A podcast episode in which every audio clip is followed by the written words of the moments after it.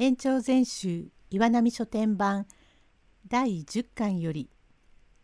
名人長寿第一席指物師名人長次郎についての紹介です。用語解説指物師家具を製造する職人のこと誤解の時幕府崩壊の時ということ人力車から落とされて延長は明治25年に人力車から落下して怪我をしました。本所締め切り吾妻橋東岸の地名のこと気軽者気さくな人のこと突百年100年の10倍ということ。これは今日は2年に10歳で指物師清兵衛の弟子となって文政の初め28歳の頃より名人の名を得ました長次郎と申す指物師の伝記でございます。およそ闘魂美術とか唱えまする書画彫刻蒔絵などに上手というは昔から随分たくさんありますが名人というものはまことに稀なものでございます。通常より少し優れた腕前の人が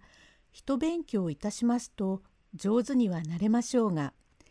名人というところへはただ勉強したぐらいではなかなか参ることはできません。自然の妙というものを自得せねば名人ではございません。この自然の妙というものは維心伝心とかで手を持って教えることもできず口で言って聞かせることもできませんゆえ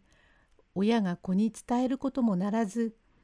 師匠が弟子に譲るわけにも参りませんから名人が2代も3代も続くことはめったにございません。さてこの長次郎と申す指物師は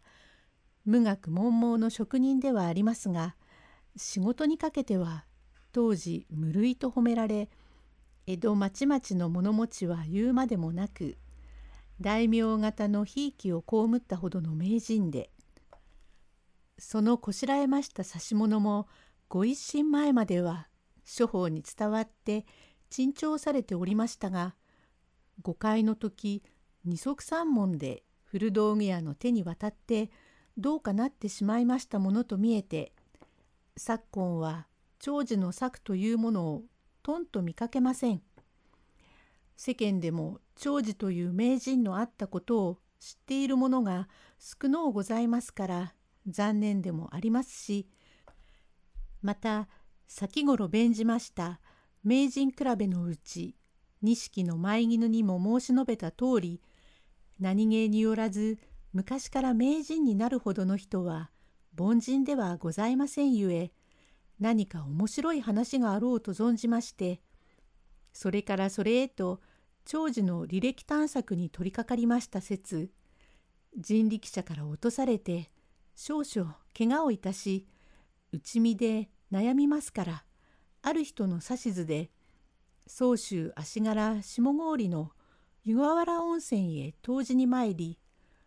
温泉宿伊藤修造方に投留中図らず長寿の身の上にかかる詳しいことを聞き出しましてこのお話が出来上がったのでございます。これがまことの怪我の巧妙と申すものかと存じます。文政の頃江戸の東両国大徳院前に清兵衛と申す指物の名人がございました。これは京都で指物の名人と呼ばれた李斎の一番弟子で江戸に参って一時に名を挙げ箱生といえば誰知れぬものもないほどの名人で当根にても箱生の指したものは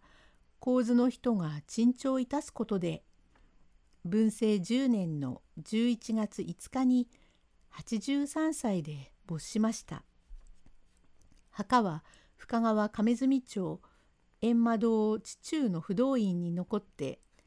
戒名を三世時空紳士と申します。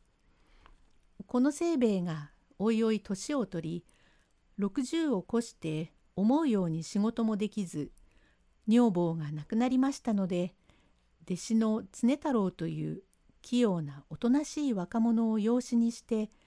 娘のお政を目合わせましたが常田の腕前はまだ鈍うございますから念入りの仕事や難しい注文を受けた時はみんな長寿にさせます。長寿はその頃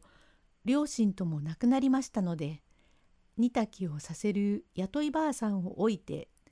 独身で本所締め切りに所帯を持っておりましたがどういうものですか弟子を置きませんから下働きをする者に困り師匠の末の弟子の金松という気軽者を借りてこれを相手に仕事をいたしておりますところが誰言うとなく長寿のことを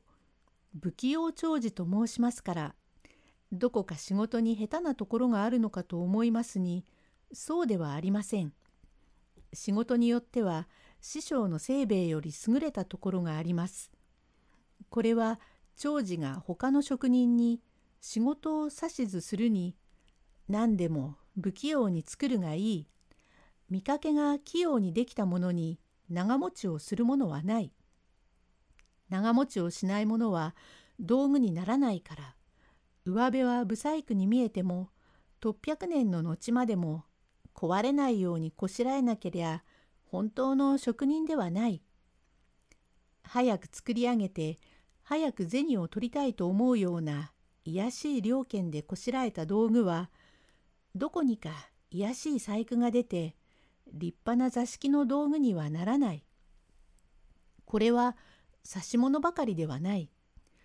絵でも彫り物でも芸人でも同じことで